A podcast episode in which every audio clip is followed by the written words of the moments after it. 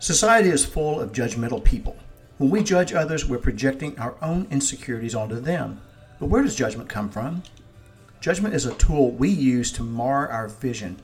All of us have blind spots, and when we judge other people, we're blinded to ourselves. But are we? Remember this we aren't blind. What we see in others exists in us, and that is something to consider.